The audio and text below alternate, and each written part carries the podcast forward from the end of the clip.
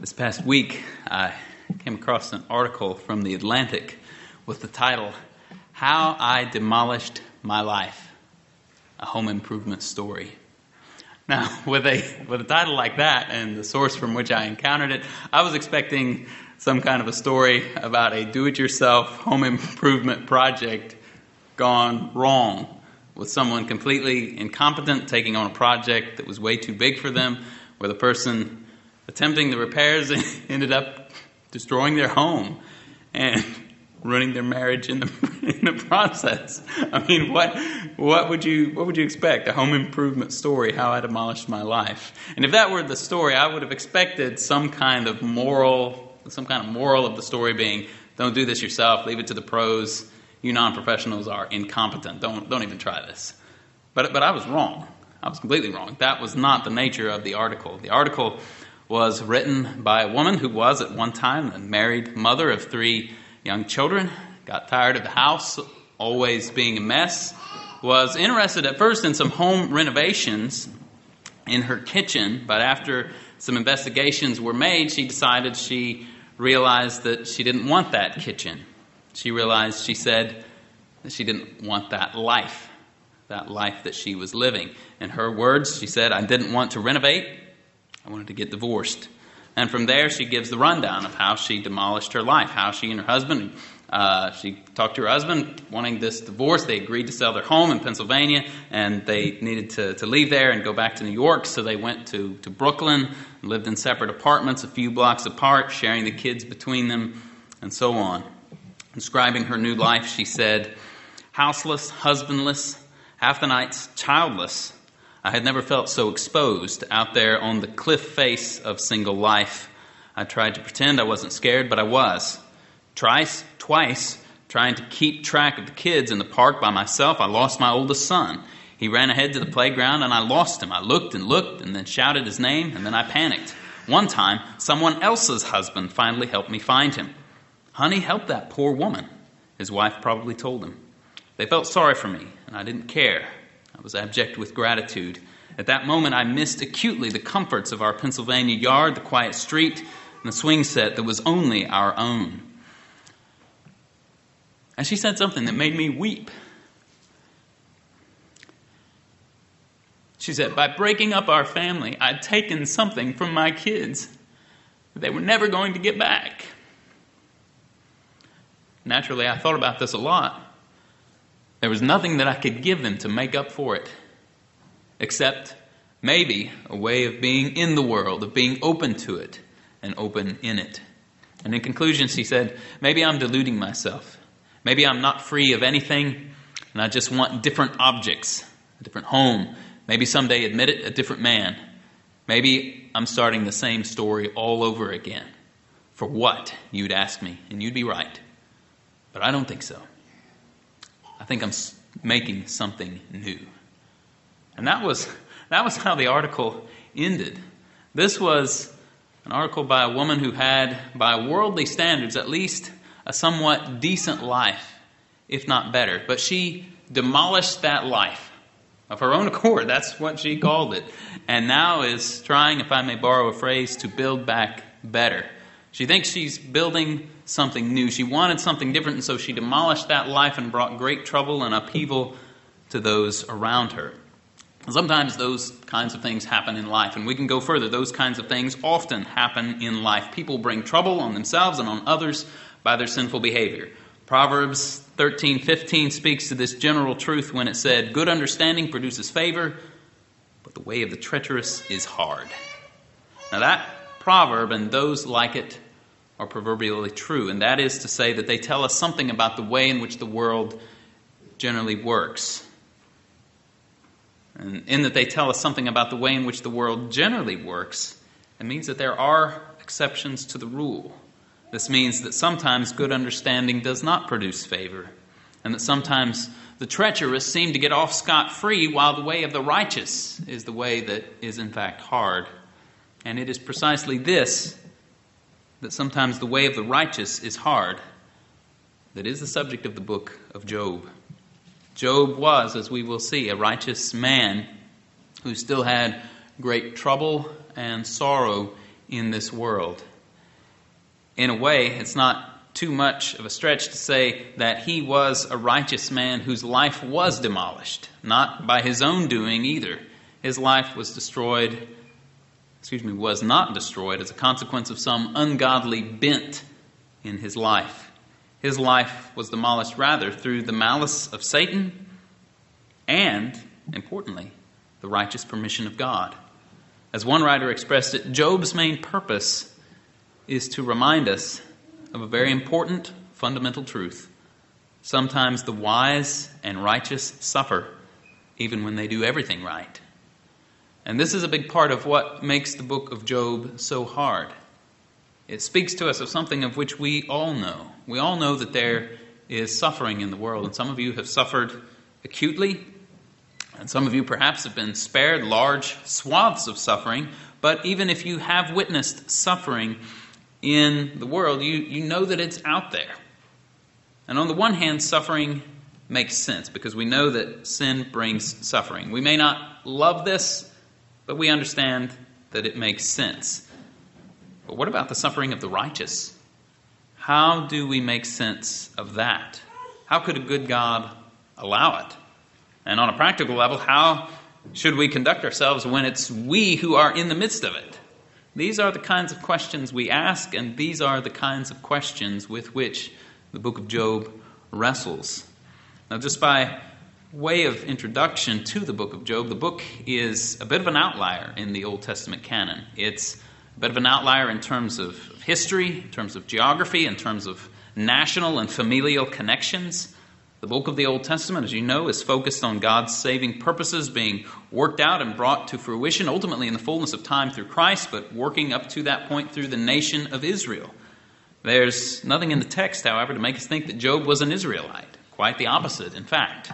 We're told that Job lived in the land of Uz, and we're not entirely sure where that is. It seems likely, probably, that it was somewhere in Arabia, not far from the land of the Chaldeans and of the, the Sabaeans who attacked his servants and seized his property, as we'll find here in chapter 1 tonight. We read of more than one man named Uz in the book of Genesis. And uh, to my mind, the most likely suspects for the namesake of the homeland of Job would either be the Uz listed in Genesis 10:23, who was a grandson of Shem, or else the Uz of Genesis 22:21, who was the son of Abraham's brother Nahor. So, in other words, there was an Uz who would have been a cousin to Isaac. And it would not be too much of a stretch to suppose that the land of Uz in which Job lived was the territory that had been associated with one of these men and with their descendants.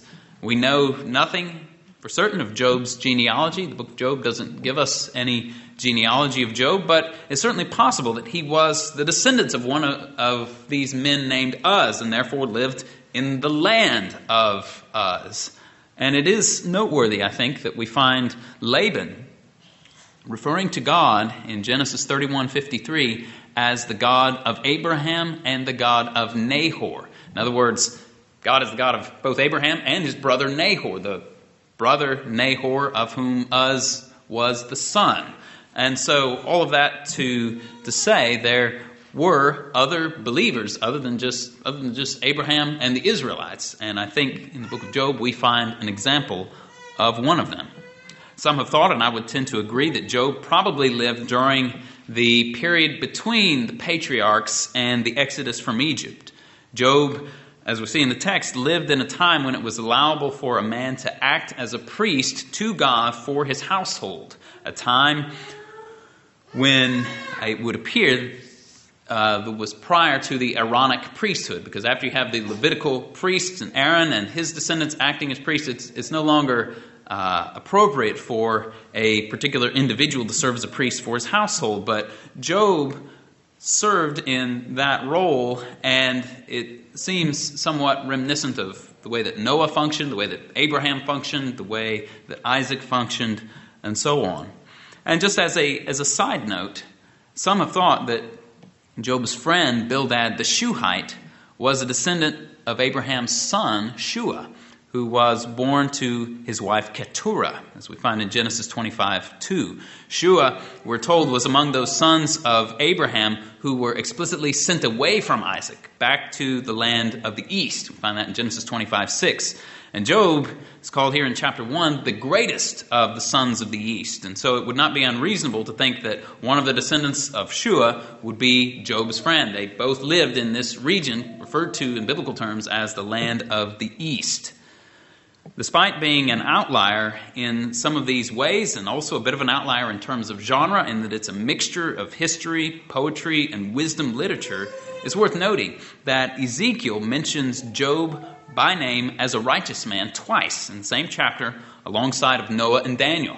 Exodus 14, excuse me, Ezekiel 14, 14 and Ezekiel 14, 20.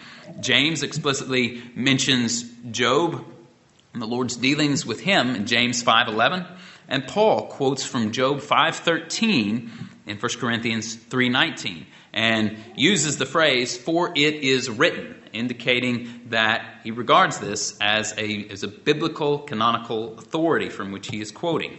In short, though there is much about this book that is mysterious and unknown to us, it is nonetheless Holy Scripture, and we will receive it as such. And so let's look to the text. Tonight will be just in Job chapter 1. So if you would turn with me to uh, book of Job, chapter 1.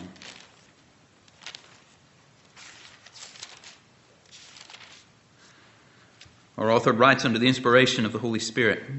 It says, There was a man in the land of Uz whose name was Job, and that man was blameless, upright, fearing God and turning away from evil. Seven sons and three daughters were born to him. His possessions also were 7,000 sheep, 3,000 camels, 500 yoke of oxen, 500 female donkeys, and very many servants. And the man was the greatest of all the men of the East. His sons used to go and hold a feast in the house of each one on his day.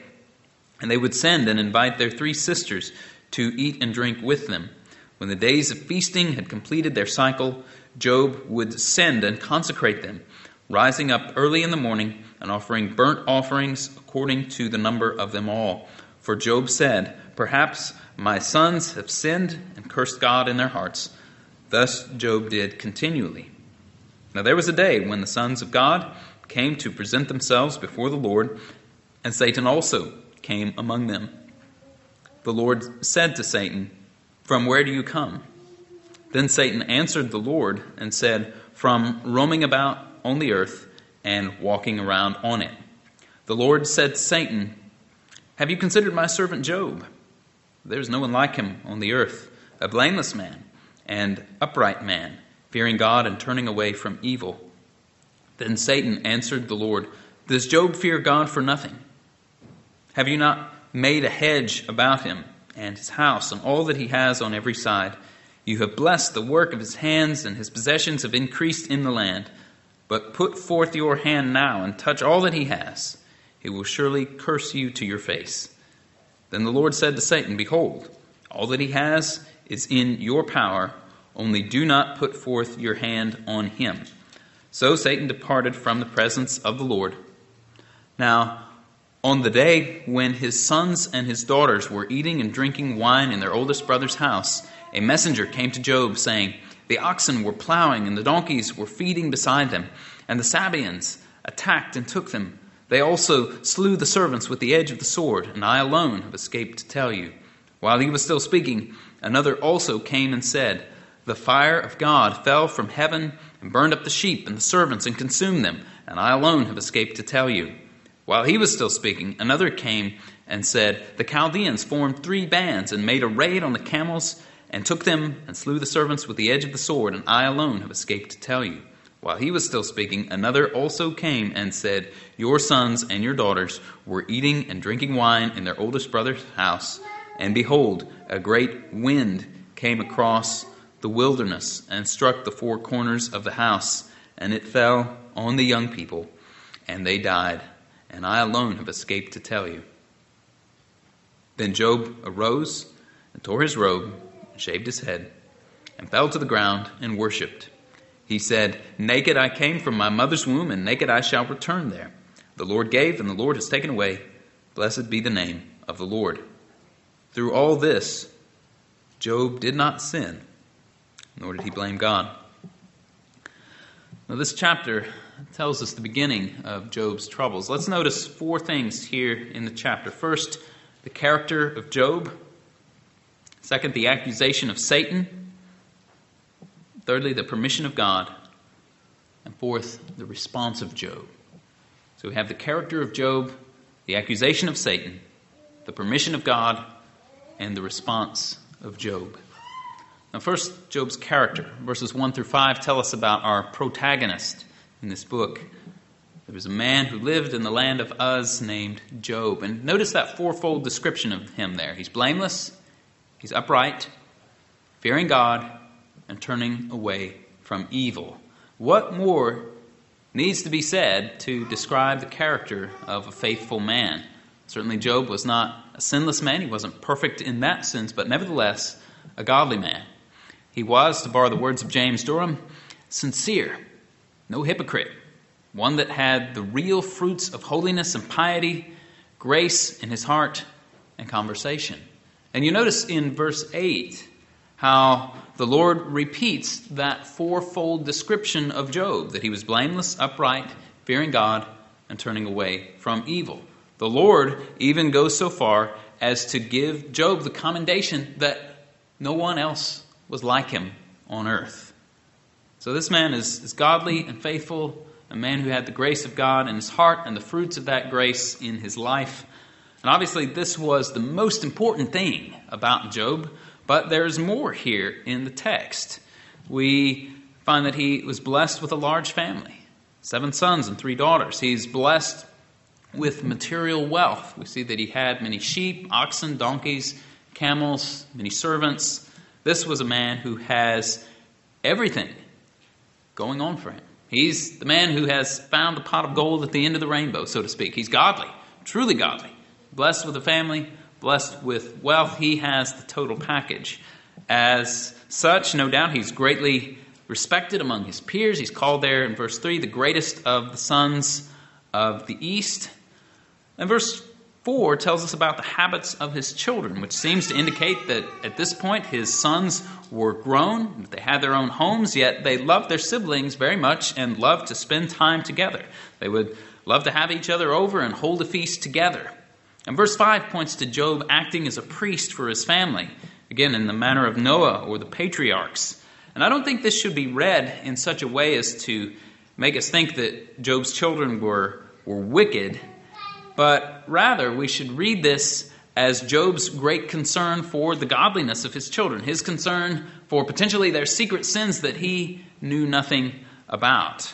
In other words, I don't think we should see Job as some variant of the character of Eli, who, as you recall from 1 Samuel, Eli did not deal with the wickedness of his children. He more or less just allowed them to, to keep on in their sinning. We should notice a, a great difference here between what 1 Samuel tells us about Eli and what book Job here tells us about Job. The wickedness of Eli's sons were, uh, was plain and clear. It's clearly indicated in the text of 1 Samuel. It's also clear that, that Eli himself was complicit to some degree in not rebuking his sons as he should have.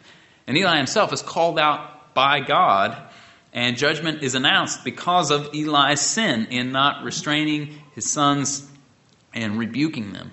And this is a very, very different picture from what we have here in Job 1. Job is called by the Lord himself blameless, upright, fearing God, turning away from evil. And so I think it'd be very unfair to paint Job as somehow conniving at the ungodliness of his children. Rather, I think what we should see here is that Job is particularly scrupulous to make sure that even their secret faults and sins are atoned for.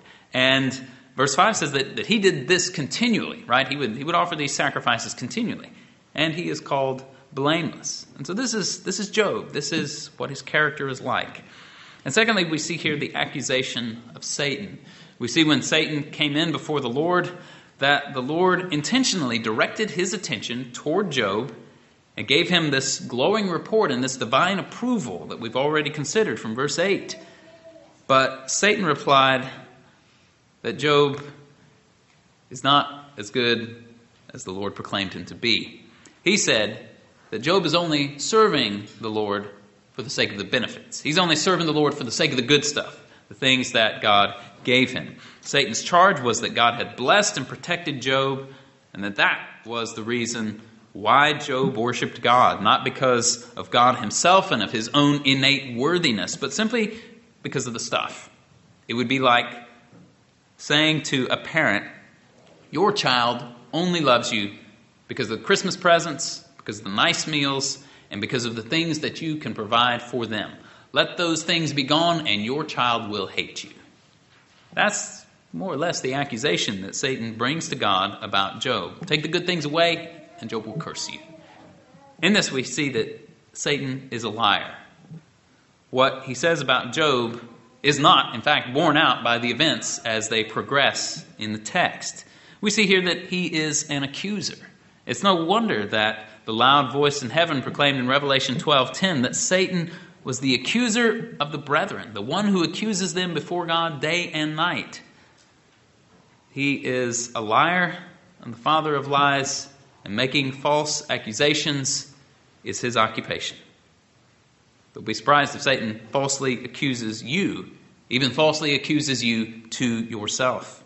Don't be surprised if he lies and tells you untrue things about yourself and your relationship to God. This is what he does. The accuser is going to accuse. The third thing that we see here is the permission of God. That God allows Satan to do what he wants to with Job's possession. And he does what he wants to do with Job's possession, there as seen in verses 13 through 19, when those four servants of Job come to him with the news that gets increasingly worse with each one. It has been said that in the ancient world of the, the animals of Job, the, doc, the, uh, the oxen and the donkeys would have been the least valuable. Job gets the news about them first. More important than, than those would have been the sheep. He gets news about them. Secondly, the most important of the animals would be the camels. He gets news about them. Third, and then to top it all off, he gets the news about his children. This is the crowning blow. Losing one child is a horrific tragedy. Losing 10 children, all of your children, in a single day, in a single event, would be terrible beyond words. And these things happened by the permission of God. God is always sovereign, even over tragedy and evil. God permitted Satan to afflict Job in this way, and Satan accomplished it. It is noteworthy how even Job acknowledged that ultimately God was sovereign over his calamity. He says there in verse 21 the Lord gave, and the Lord has taken away. He didn't say the Lord gave, and now Satan has taken away. Though Satan was an instrument through which the calamity came, God had not relinquished control. Evil was actually under control. God had put limits on what could be done to Job. Job's person here in this first round could not be touched as he God gave the limits to Satan in verse 12. In all of this, Satan was on a leash. And now I realize that this truth is sometimes troubling. And it's not an easy thing for us to accept that great tragedy can take place by the permission of God, that the Lord took away by allowing Satan to afflict Job. But to those who are troubled by this, I would, I would say a couple of things. One, that this is actually the best of all possibilities. It is better for us to live under the dark mysteries of a frowning providence of our loving Heavenly Father, even when we don't understand what is happening, even when we can't make sense of it, even when it hurts us so much that we can hardly stand it, that is better than it would be to live in a world where evil was literally and actually out of control. A world where not even God could control the evil that occurred in the universe.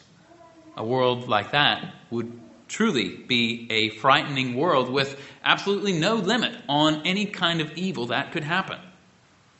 It's better for us to live in ignorance of God's particular purposes in regard to all that He does, to trust that He is wiser than we are, and to submit to Him than it would be to live in a world in which things were outside of His control.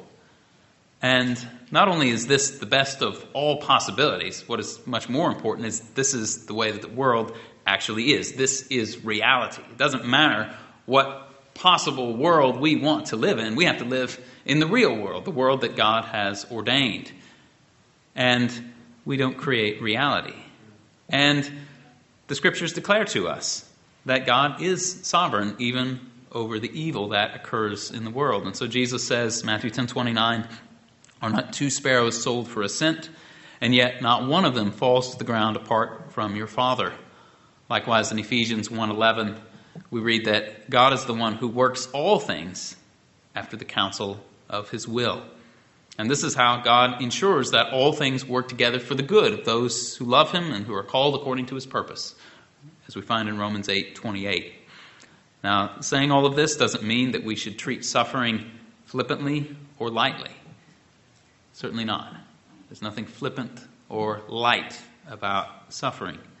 But we must never abandon the biblical truth concerning the sovereignty of God in suffering. And Lord willing, as we go along, we'll have more opportunities to consider this subject. The book of Job deals with this subject at length, and it would not be wise for us to attempt to short circuit the conversation and compress it all down into a single soundbite. Job has 42 chapters, so let's let's take some time as we as we work through the book and consider this subject of the sovereignty of God and human suffering. And let's notice, fourthly, the response of Job.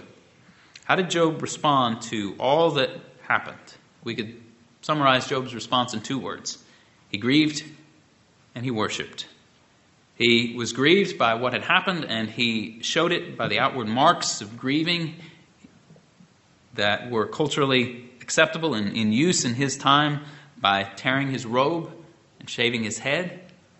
But that was not the end of his response we find that he fell to the ground and worshiped in those telling and heartfelt words of verse 21 Naked I came from my mother's womb, and naked I shall return there. The Lord gave, and the Lord has taken away. Blessed be the name of the Lord. He worshiped God despite everything that had just happened to him. Satan was wrong. Job truly loved the Lord and not just not thus the outward benefits. The Lord struck Job and his possessions. And Job comes through the test, right? He, he worships the Lord, he loves the Lord, he does not curse the Lord. We find in verse 22 through all this, Job did not sin, nor did he blame God. John Gill, I think, helpfully commented on verse 22 by saying that Job did not arraign God's wisdom, nor charge him with folly though there might be some things he could not account for or see into the reasons of them. He knew the Lord could. He considered that he was a God of knowledge, the only and all wise God, and did all things after the counsel of his will, and to answer the best ends and purposes, and therefore he submitted all to God's wisdom. Nor did Job himself speak foolishly of God, arraigning his justice and holiness as if he had done wrong to him. He knew there was no unrighteousness in God, nor in any of his ways and works, and that he had a right to do what he would with his own, to give it or take it away at his pleasure. He spoke nothing that was unsavory, nothing contrary to right reason and true religion, nothing unsuitable unto or unbecoming him as a man, as a religious man, and as in connection with God, a servant of his, and one that feared him. In short, Job submitted to the tragedy, to the loss, to the pain, and he trusted God. He didn't charge God with wrongdoing. And in this, Job is a model for us when we suffer. First, it's all right to grieve and to mourn. That is perfectly fine and normal and natural. But we must still worship we must still not charge God with wrong, even when it hurts and even when we don't understand why. As we considered this morning, we know that God tests his people. Again, to quote from 1 Peter 1 7, this is so that the proof of your faith, being more precious than gold, which is perishable, even though tested by fire, may be found to result in praise and glory and honor at the revelation of Jesus Christ. Gold is tried in the fire, it's heated up, the dross is consumed, and what's left behind is the pure gold. And it's the same way with us as the children of God. The trials test us, demonstrate that our faith is real and genuine, the impurities, the sin is burned off, we're purified. And in the end, Christ is glorified through it. And finally, let me leave you with this. When you suffer and when you don't understand why, or when you see suffering in the world and you're perplexed by it, let me just say keep looking to Jesus. Jesus is the supreme example of the righteous sufferer. Job was a righteous and godly man, not perfectly so, yet truly so, but Jesus is the perfectly righteous one, the truly holy one, was perfectly sinless, and yet suffered more than any man, as he suffered the wrath of God. And so when we are troubled by suffering, either by our own or that which we see in the world, let's do what the writer to the Hebrews exhorts when he says, Consider him